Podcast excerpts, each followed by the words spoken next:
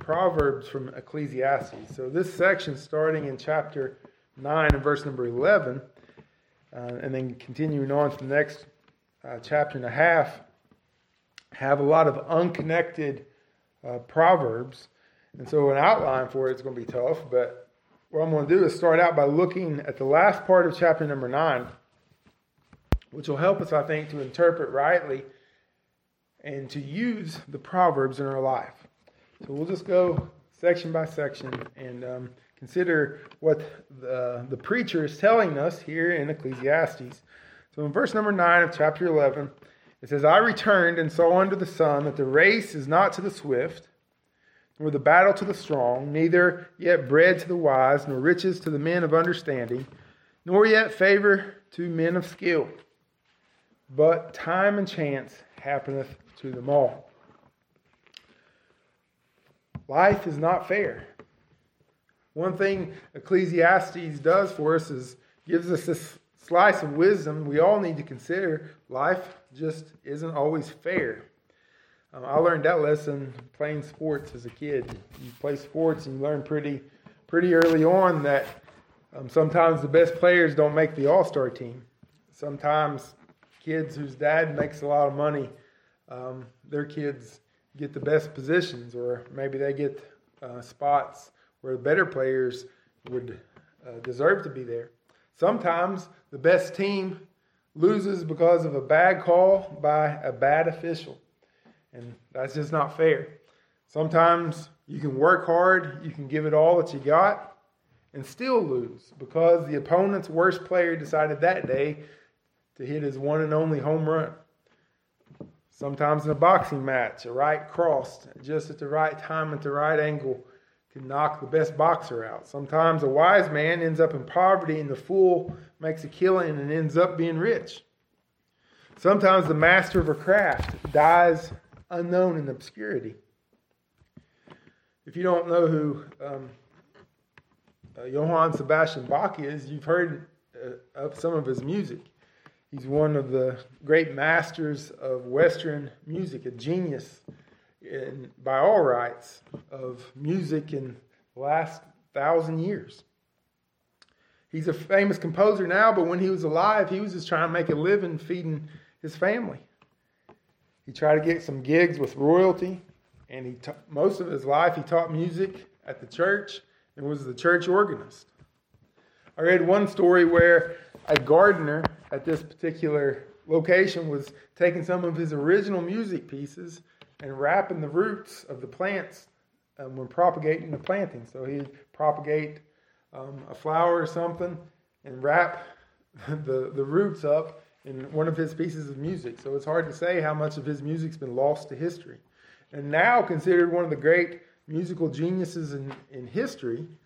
Um, but not while he was living. While he was living, he was just a blue collar type worker. Wasn't appreciated in his own time. So sometimes life just isn't fair um, from what we look at under the sun.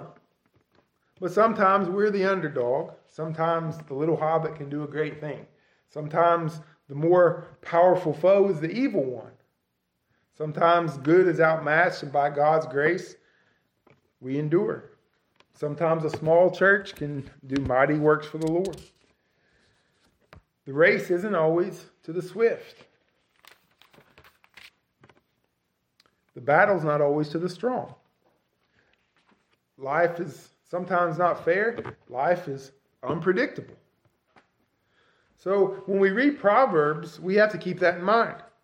Wisdom literature, the Proverbs, are not axioms or mathematical formulas to guarantee your best life, but wisdoms and pro- wisdom and proverbs are statements of truth to guide you in walking in the fear of the Lord. Proverbs 22 29 says, Seest thou a man diligent in his business? He shall stand before kings. He shall not stand before mean men. That's, that's true, but so is Ecclesiastes 9 11. Sometimes a diligent man in his business, a hard worker, a wise man has a business, and then the government shuts it down because of COVID, and he loses everything. So they're not. It's not um, a, a formula to say if you're diligent in your business and you work hard, then everything's going to turn out perfectly in your life. What it's saying is, is all things being equal, you work hard and you're diligent, the cream rises to the top. But sometimes the good guy gets a raw deal, and sometimes the bad guy um, gets stuff for nothing. Life is unpredictable. So we don't know how long we have left in this world. We don't know how many days we have. We don't know. Um, we don't know the future. So, verse 12 For man also knoweth not his time. For as the fishes that are taken in the evil net, and as the birds that are caught in the snare, so are the sons of men snared in the evil time when it falleth suddenly upon them. We're like fish swimming along, minding their own business, looking here and there for a bug to eat, and all of a sudden we're swooped up in a net, trapped, and it's all over with. Man knoweth not his time. We're just we're just like those fish. And we don't know how many days we have left. And sometimes um, life is unfair. It's unpredictable. We might have plans for the future, and maybe we don't have much of the future that we think that we've got. So, wisdom literature helps us to navigate this life. Not to, to give up, but to rightly see how God has created this world and rightly to understand how we should live and how we should act.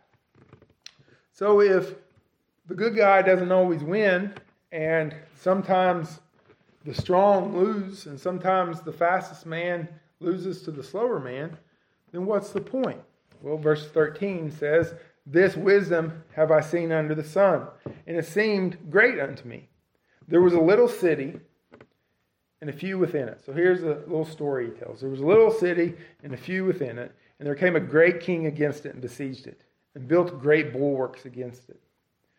Now there was found in a in it a poor wise man, and he by wisdom delivered the city, yet no man remembered that same poor man.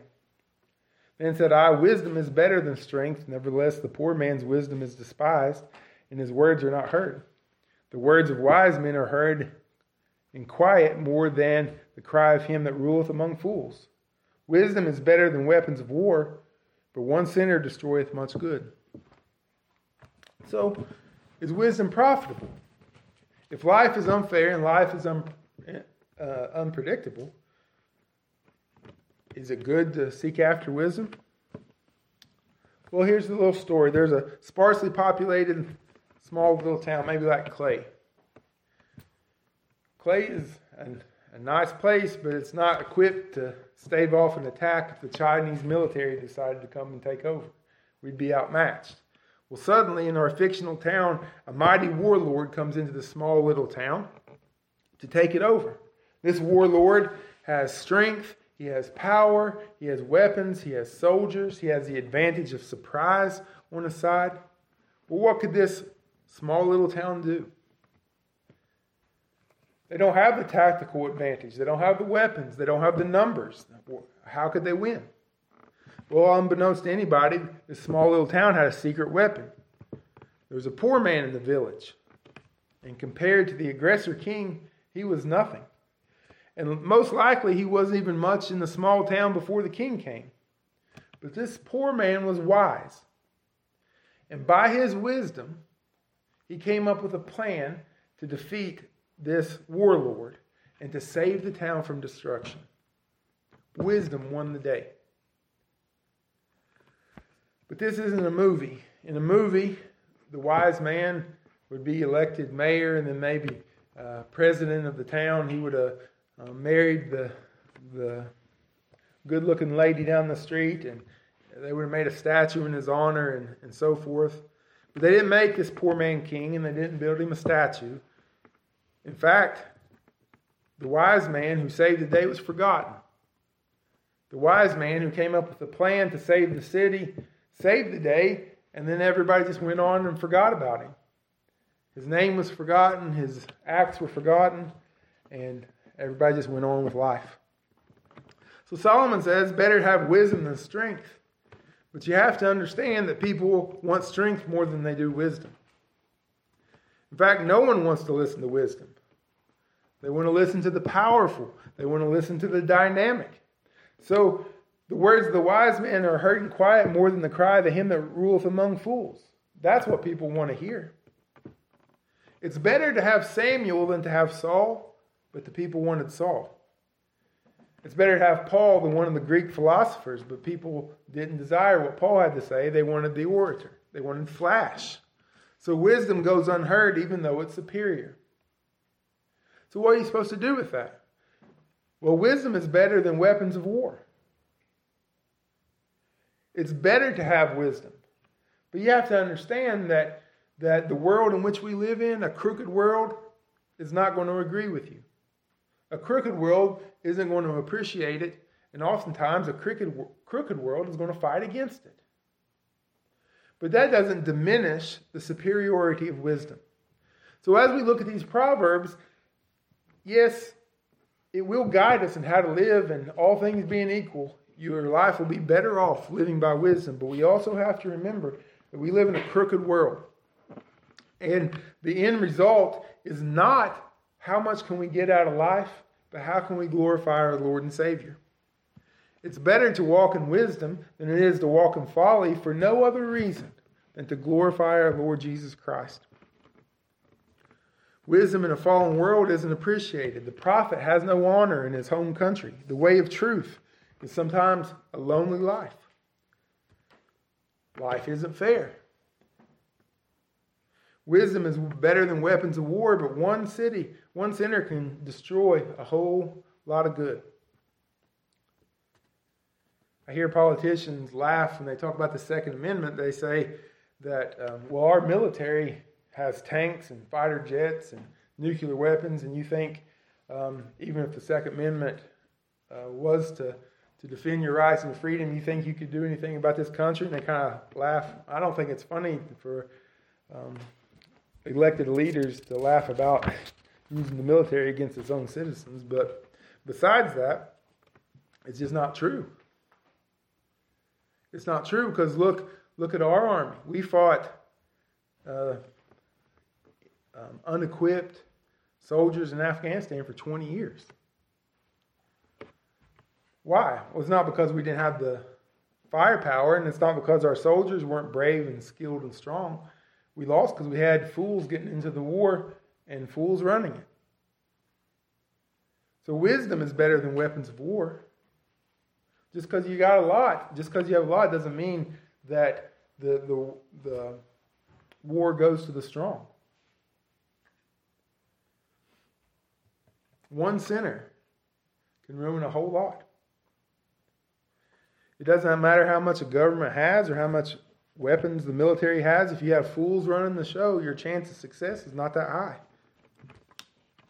I've seen one sinner destroy the unity of a church. I've seen one sinner destroy um, a business, or at least wreck it so badly that it changed the whole culture of the business. I've worked for companies where one person, one person in the whole company, and their sin um, set the company back probably years because of their, their sinfulness.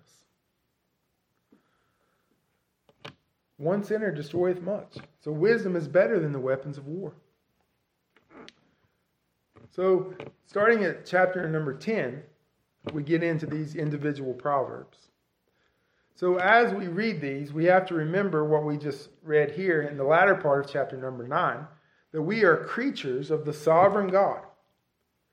And life isn't a mathematical formula. Sometimes things happen outside of our control. Some things, sometimes things happen contrary to our best efforts. Sometimes the good guy lose on this end. But it's not meaningless or it's not random. It's according to the, the sovereign plan of our God. Ultimately, God's people win out. Ultimately, all things work out for our good and for his glory. But life under the sun is, is what um, the preacher is talking about here. And so he wants us to live our life with this kind of wisdom. Why? Because when God tells us to do something, we ought to do it. Now, these proverbs that we're going to read are laws, they're not grace. They're laws. When God tells you to do something, that's a law. And the only person who's ever perfectly lived the life of Proverbs is Jesus Christ. Solomon wrote them, and he didn't even live them perfectly. Jesus Christ is the epitome of, of wisdom. Jesus perfectly lived the life that Solomon lays out in Ecclesiastes and Proverbs as, as the perfect man, and you know what the world did to him. So, Proverbs aren't the secret keys to getting everything you want out of life, but heavenly guides to walk in the fear of the Lord. One danger of driving is the other drivers. You might do everything right. You might obey the speed limit. You might wear your seatbelt. You might never text and drive. You might never drink and drive. But a drunk driver looking on Facebook while he's going 70 miles an hour through an intersection can change everything. There are things in a crooked world that are wrong and outside of our control. And so we shouldn't look at the Proverbs as the secret keys to getting everything we want out of life, but are guides from our Heavenly Father to walk in fear of the Lord, to walk and to live wisely in a crooked world for the glory of Christ. They help us to discern from light and darkness, from good and from bad, and that's why we walk in wisdom, because it pleases the Lord. Is it worth it? Well, in this life, it's worth it, because it's never good to sin against God. And when you sin against God and walk in folly, there's a good chance you'll suffer for the sin now. So you have to ask is a moment's pleasure now worth a lifetime of pain? Is a moment's pleasure now worth a lifetime of pain? Well, Ecclesiastes warns us of these, these pitfalls. And so I, I'm thankful for the gospel promises that the Lord has mercy and grace on us for his dear son's sake. I'm thankful that he forgives sins and pardons the guilty and has mercy on the weak and pitiful. Because whenever I read these, I don't, I say, boy, what a, what a failure. How I have not lived up to this high mark of wisdom. But I remember also that the point of Proverbs is not to save me, but to guide me. If these Proverbs were to save us, we'd all be in a, a load of trouble. But since we are saved by the blood of Christ and justified and forgiven and cleansed, this usage of the law is a helpful word from our Lord to guide us in walking in wisdom and to warn us of the pitfalls of sin. So in chapter 10, verse number 1, it says, Dead flies cause the ointment of the apothecary to send forth a stinking savor.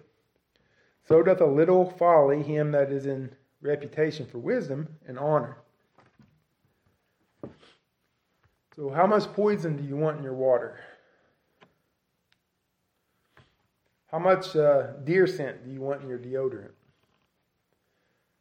Imagine having a perfume and cologne with only just a few drops of skunk musk. Well, no, just a little bit of skunk is bad right? I don't, I don't want any of it. And a little bit would be bad.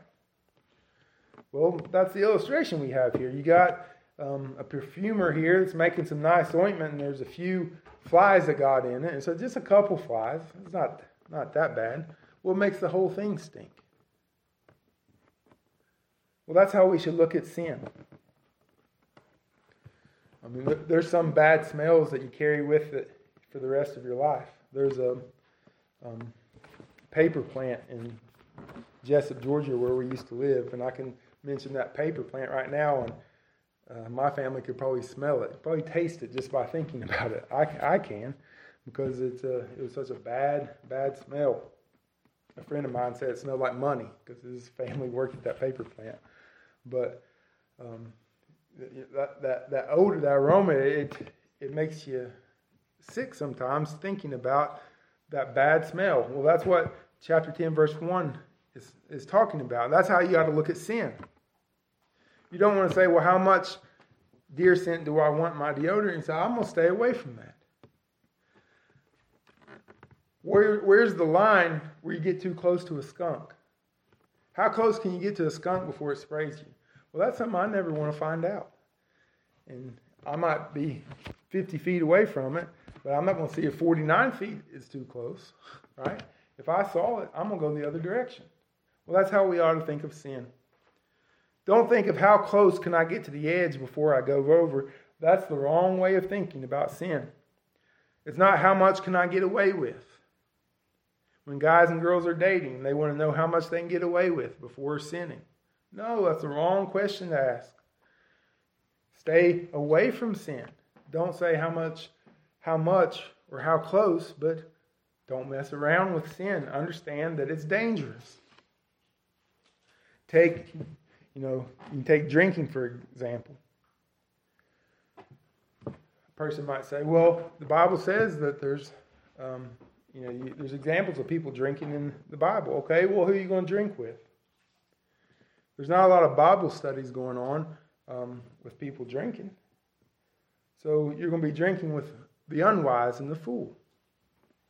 A wise man may have a lapse in judgment, so doth a little folly him that in reputation for wisdom and honor. A wise man may have a lapse in judgment for just one moment and ruin his life. So chapter so verse number 1 is telling you you got to be careful. You got to be wary of sin. And don't say, "Well, I'm forgiven, I'm saved.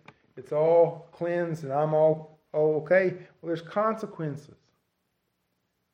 There's consequences, and one moment's lapse can change the course of your life forever. Get wisdom and don't forsake it. Pursue it at all costs.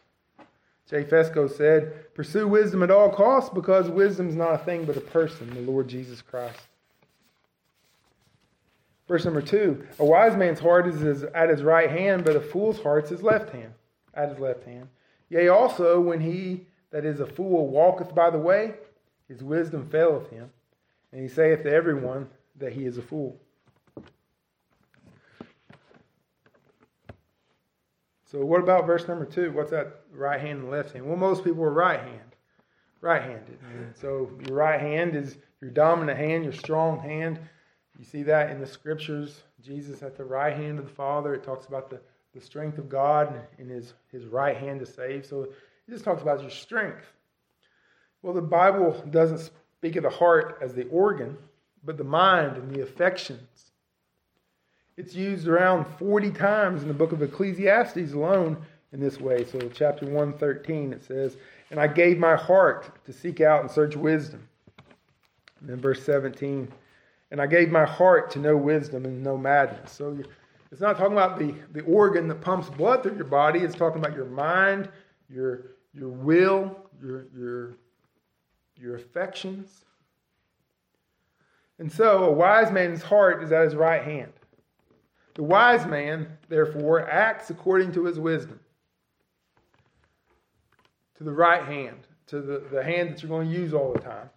The fool acts according to his folly, his emotions not towards the heart in the sense of wisdom, but towards the emotions and his flesh as the dominating factor. And so, you know, if you're if you're working and you're getting you got tools in your pocket, you're probably going to put the tool you reach for all the time in your right pocket and the one that you don't reach for so much in your left pocket. Because if you're up there doing something and and you're trying to reach, you don't want to reach across your body and so forth. You don't, well, the wisdom is at the right hand. Wisdom is, is how your life is motivated. For the fool, it's not wisdom, but it's folly. That is the, the leader of his life, the motivator.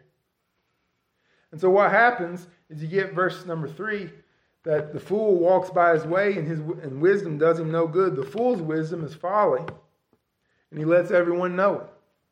So the fool lives by his folly, and he's like a clown wearing a clown suit down the street. If you saw somebody dressed up like a clown walking down the street, would you say, well, there must be a doctor? Or there's somebody that's got an important business deal? No, you'd say, there goes a clown. Well, the fool announces who he is by his folly.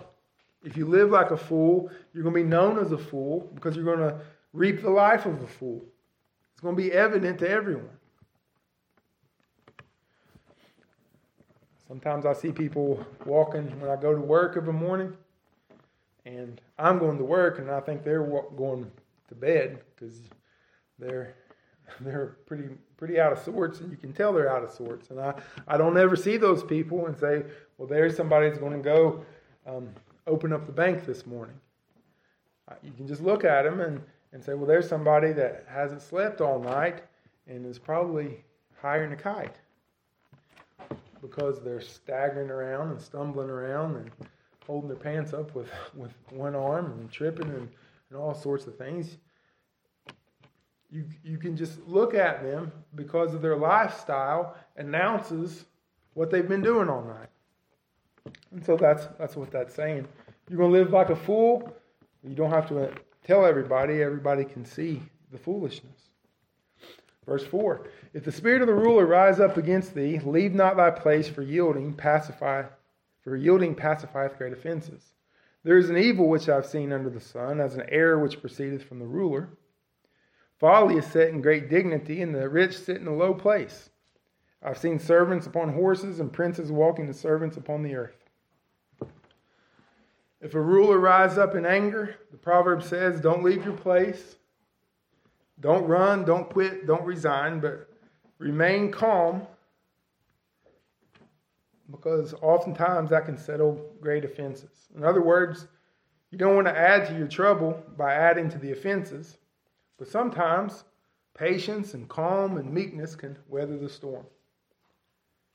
So we could might apply that to a business. You know, if you mess up and the boss is letting you have it because you mess up, Sometimes the best thing to do is just be quiet and take it and weather the storm, remain calm, and and um, that sometimes will, will pacify the great offenses. So Solomon is giving a little bit of practical advice. Patience and grace and meekness in such situations sometimes can weather a storm.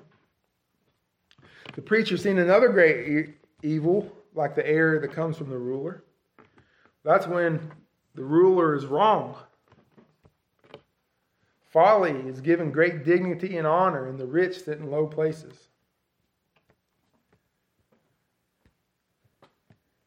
Could you imagine a government ran by foolish people and then people who are wise and smart and industrious uh, just sit in the sidelines and are, are not involved? I don't think we have to imagine too hard about that. Well, the Solomon said that's a great evil. That's a great evil whenever folly and fools are set in places of, of dignity. The people who are industrious have power and rich, or rich in wisdom, but they're in the place of servitude, with no influence and forced to listen and to be led by a fool with great honor. It's backwards. The person with with uh, principles, the person with wisdom, the person with integrity, the person with leadership, they ought to be the ones leaving, leading the people, not the fool. But it's a great evil to have the fool in charge and the wise people following him. Solomon says it's like a servant riding the horse while the prince is walking beside it. It's out of order. The servant shouldn't be riding the horse, the prince ought to be riding the horse, the servant ought to be walking but Solomon said, whenever a fool's in charge and the wise are in subjection to him, it's backwards and it's a great evil. Verse number eight He that diggeth a pit shall fall into it, and whosoever breaketh a hedge, a serpent shall bite him. Whoso removeth stones shall be hurt therewith, and he that cleaveth wood shall be endangered thereby. Sin has a way of backfiring doing evil against your neighbor has a way of coming back on you. So a man who digs a pit to trap, trap his neighbor ends up falling into it himself. A man who sneaks into another person's property to break the fence, or to tear down the hedge to rob him, or tears down the fence to move it, or to steal the flock, might end up getting bit by a snake while he's that's hiding in the hedge while he's tearing it down. The man who tears down the stones, maybe of a house or a fence or a landmark, might end up getting hurt by him when he pulls them down. The man who splits timber of the house or the fence might be in danger of getting hurt whenever he's breaking it. So when you tear down doctrinal standards, you're in danger of being crushed under the house that you're tearing down. When you remove God's landmarks, you're apt to be broken by the fence. Sometimes deconstruction is necessary work. Sometimes you have to unlearn something that you believed was right and then have found out that it was wrong. But sometimes deconstruction is just a sinful way to undo what was built.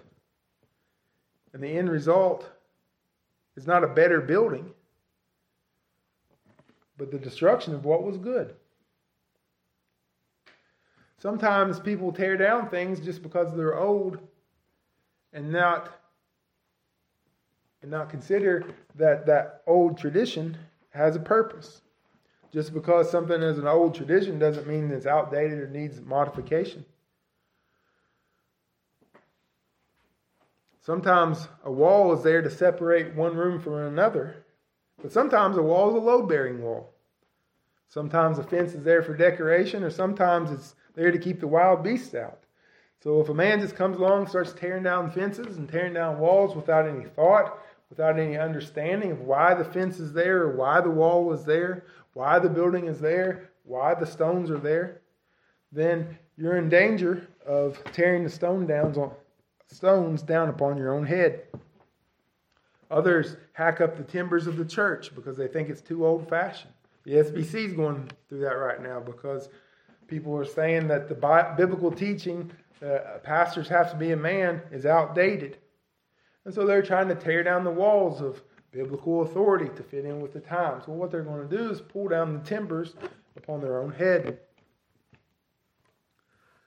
So you have to be careful whenever you tear down and you move and you break up. Because what you might be breaking up might be your own to your own hurt. Verse number 10 If the iron be blunt and he do not wet the edge, then must he put it to more strength. But wisdom is profitable to direct. So I remember my grandpa uh, would take us out to do the mowing. He'd hop off the truck and get his mowing scythe, and he'd stand there before we went out to cut. And uh, some guys would hop off and grab a scythe and just get to work. But my grandpa would just stand there and he'd take his stone and and he'd um, work on the blade. And those guys have about five minutes head start on him, but it only took him a short time to catch up. Because what they were doing, they were taking a dull blade and just trying to hack their way through the grass. And here he was, um, 70 years old, out working these 20 year olds because he sharpened his blade. He took five minutes, sharpened his blade, and then let that tool do all the work for him. And so it took them twice the effort and a whole lot longer to cut with a dull blade than it did for him to take a little time and sharpen his blade. The point is, if you think about it a little bit and plan a little bit and don't just jump into something and start start going full speed ahead, well what are we going to do? I don't know, but we got to do something you end up working twice as hard. So, this proverb uh, could have a lot of applications. It means one thing, doesn't it? The, the meaning of it is if, your if, your stump, if your blade is blunt and you don't wet the edge, then you're going to have to put a whole lot more work into it to get anything done. So, it's more profitable to sharpen it before you get going. That's what it means. But how many implications? It probably has untold and unlimited uh, implications and applications for this text. It's easier in the long run to take time to prepare your work than it does to jump in without thought or preparation. Preparation. So just think about it. What kind of application might you put with this? What are some areas that this wisdom might apply for you? You could probably come up with several that I didn't even think of. But that's how this wisdom works. It's a, it's a general statement of a truth that can be applied uh, in multiple different ways. So it, it, means one thing, but it can be applied in many different ways. So I just thought I'd take that example to, to show how a proverb could be used, whether you're talking about literally mowing the grass, like I did, or you might talk about you ready to study the scriptures, or you can talk about um, preparing to do your work. You have would it would it be better to take a day and plan things out, or take three days to go back over and undo what you did because you didn't plan it out? Right. So there's all, there's all kinds of applications you might make um, from this if we prayerfully consider this proverb.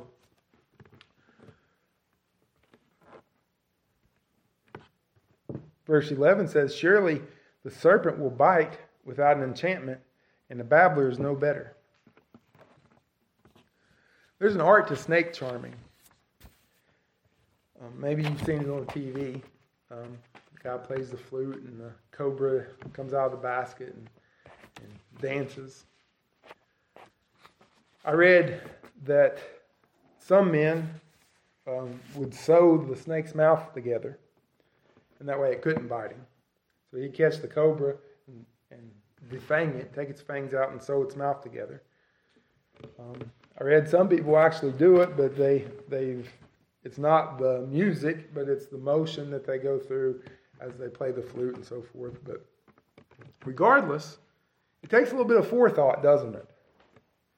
You don't just walk up to a cobra with a trombone and start blaring away um, and, and think that that's going to be, be charmed. And, and so it takes some forethought, it takes some planning, Take some preparation. Well, somebody, a babbler, somebody who doesn't guard their tongue is just like that. The tongue is more dangerous than a cobra. If you read the book of James and you know that. What a small member the tongue is and what great damage it can do. And so we ought to have a little forethought more than the snake charmer with our words. There's nothing wrong with not having anything to say. A wise person controls and considers what he's going to say. The words of a wise man, verse 12, are gracious, but the lips of the fool will swallow up himself. The beginning of the words of his mouth is foolish, and the end of his talk is mischievous madness. A fool also is full of words. A man cannot tell what shall be and what shall be after him. Who can tell? So, a wise person, as Paul says, has their um, words seasoned with grace. Words of a wise man are gracious. When a wise man speaks, grace should exude, not, not uh, judgment in the sense of Pharisaical self righteousness, but grace and mercy and truth um, should exude the words of the wise. The fool devours himself with his foolish talk. He's his own worst enemy. He starts foolish and ends in madness. He can't be quiet. He has to say something even when there's nothing to say. And once he starts talking, it's hard to say what will come out of his mouth. Sometimes a person's mouth is his own worst enemy. And they just start talking and start talking and, and just can't stop. And the more they talk, the bigger hole they dig for themselves. Well, the Bible says that's foolishness. A fool does that. And so a wise man considers and controls his mouth. Verse 15 says, The labor of the foolish wearieth every one of them, because he knoweth not how to go into the city. So now we're going to pick up the pace a little bit. We're going to go a little bit quicker here. The foolish person just wears everybody out. You ever had the misfortune of working with a fool? And if you, you have, you know what that means. The foolish weareth every one of them. The simplest task can just become some Herculean effort. Um, they're told to take this tool and go put it over there on the bench, and that becomes a, a 30 minute explanation. And you could have done it 10 times faster than explaining for them to do the simplest task. It just wears you out. Well, that's, that's what this scripture is talking about. One commentator said, Some are overwhelmed by nothing. It's like the boy who get lost on the escalator. He just wears people out. Um, verse 16 Woe to thee, O land, when thy king is a child, and thy princes eat in the morning. Blessed art thou, O land, when thy king is the son of nobles, and thy princes eat in due season for strength and not for drunkenness. Our leaders aren't children, but they're not children by Methuselah standards, but they act like children. Leaders who eat in the morning is banqueting as soon as they wake up. They live for pleasure and what they can get out of life. Not for strength, not in the appropriate time, but they live for drunkenness. And that woe unto thee, O land, when thy king is a child. And whenever our leaders, the princes, eat in the morning when they live for themselves and they, they drink and carry on and do everything for themselves, woe unto the people. Verse 18 By much slothfulness the building decayeth, and through idleness the hands of the house droppeth through. A feast is made for laughter, and wine maketh merry, but money answereth all things. Curse not the king, know not my thought, and curse not the rich in thy bedchamber, for a bird of the air shall carry the voice, and that which hath wings shall tell the matter. It doesn't take much for a building to fall apart. Everything decays, so all you have to do is nothing, and it'll fall apart. General maintenance um, will take care of a lot of things. I heard one guy today say that um, he said uh, changing your oils, uh, insurance, insurance on ha- not having to buy a new car, and that's that's pretty appropriate. It's just small things. You don't have to do anything to tear your car up, but you do have to do same things to keep it going. Laziness doesn't keep things at all. Laziness makes everything worse. 19, the purpose of a feast is laughter. Wine will make a merry heart. Money answers your problems. So don't give up on life, but get to work and earn some money because you can't buy tires with a merry heart. They, they cost money. In verse 20, be careful how you speak to other people, especially those in power. You never know who's listening. Remember, the person who likes to gossip with you might like to gossip about you. So, so don't talk about people in power. A little birdie might go and tell them. And so, whenever I was talking about the leaders earlier, we can just say I was joking. but that's what that's talking about. You got to be careful. You don't you don't know who's who's listening. Um, in chapter number 11, um, quickly as we close, verse 1 and 2, it says, Cast thy bread upon the waters, for thou shalt find it after many days, and give a portion to seven, and also to eight, for thou knowest not what evil shall be upon the earth. Cast, gift, don't hold on to your possessions. Life is unpredictable. Take the bread and throw it on the water. You don't know what might happen. Be generous with what God has given to you. Be generous with what you have now and reap eternal rewards. Invest because giving is like giving unto the Lord. Give your portion because you don't know what evil shall be upon the earth. You don't know what's going to happen tomorrow. One commentator says, Some say that life is uncertain, so we should eat dessert first. Solomon says that life is uncertain, so we ought to give away our dessert. Give and be generous. Verse 3 If the clouds be full of rain, they empty themselves upon the earth, and if the tree fall towards the south or towards the north, in the place where the tree falleth, there it shall be. Rain falls when there's clouds above us, and trees lay where they fall. There's an orderliness to life. Trees don't fall to the south and then The next day, hop up and go to the north. Rain clouds bring rain. But verse number four He that observeth the wind shall not sow, and he that regardeth the clouds shall not reap. As thou knowest not what is the way of the Spirit, nor how the bones do grow in the womb of her, her that is with child, even so thou knowest not the works of God who maketh all. In the morning sow thy seed, in the evening withhold not thy hand, for thou knowest not whether shall prosper either this or that, or whether they both shall be alike good. So this brings us full circle. If you stare at the cloud and wonder if it's going to rain, you're not going to do any work. Sometimes the rain clouds come in, they just blow right by. Yes, there's an orderliness to it, but sometimes it, it looks like it's going to rain and it's not going to. So you just got to do your work when you can. You got to take your chance. You can't let the perfect be the enemy of the good. You can make your best bet about the future. You can make your best guess if it's going to rain, if you can cut your hay, if you can get your garden planted before the rain comes. But ultimately, these things are in God's hands. We just have to trust Him. Life is unpredictable. I don't know the works of God any more than I know how bones grow. It's all in God's hands. But I know that they do. And I trust God in all those things. So do your work. Don't withhold your hand. Don't put all your eggs in one basket. You don't know what tomorrow holds. Because sometimes life is unfair and sometimes life is unpredictable. So, what do we do?